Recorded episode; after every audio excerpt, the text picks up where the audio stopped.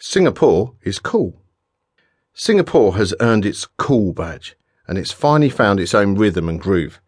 From its out of this world sci fi inspired architecture to its contemporary art and installations, to its billion dollar, well manicured gardens, to its hip boutiques and coffee houses, Singapore has it all.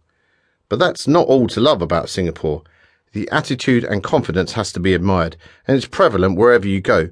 You see it in the ambitious hotel designs, the impressive modern fusion menus in, in its experimental boutique restaurants, and you even see it in the bar's carefully crafted cocktails. Singapore is far from boring, and although small in its physical size, this country has a lot to offer when it comes to culture, lifestyle, and history.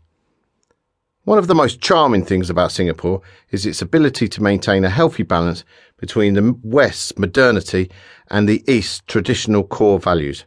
Although life in Singapore seems futuristic and fast paced, tradition is equally as important, which is why there's always a lot of fanfare and excitement when it comes to local festivals.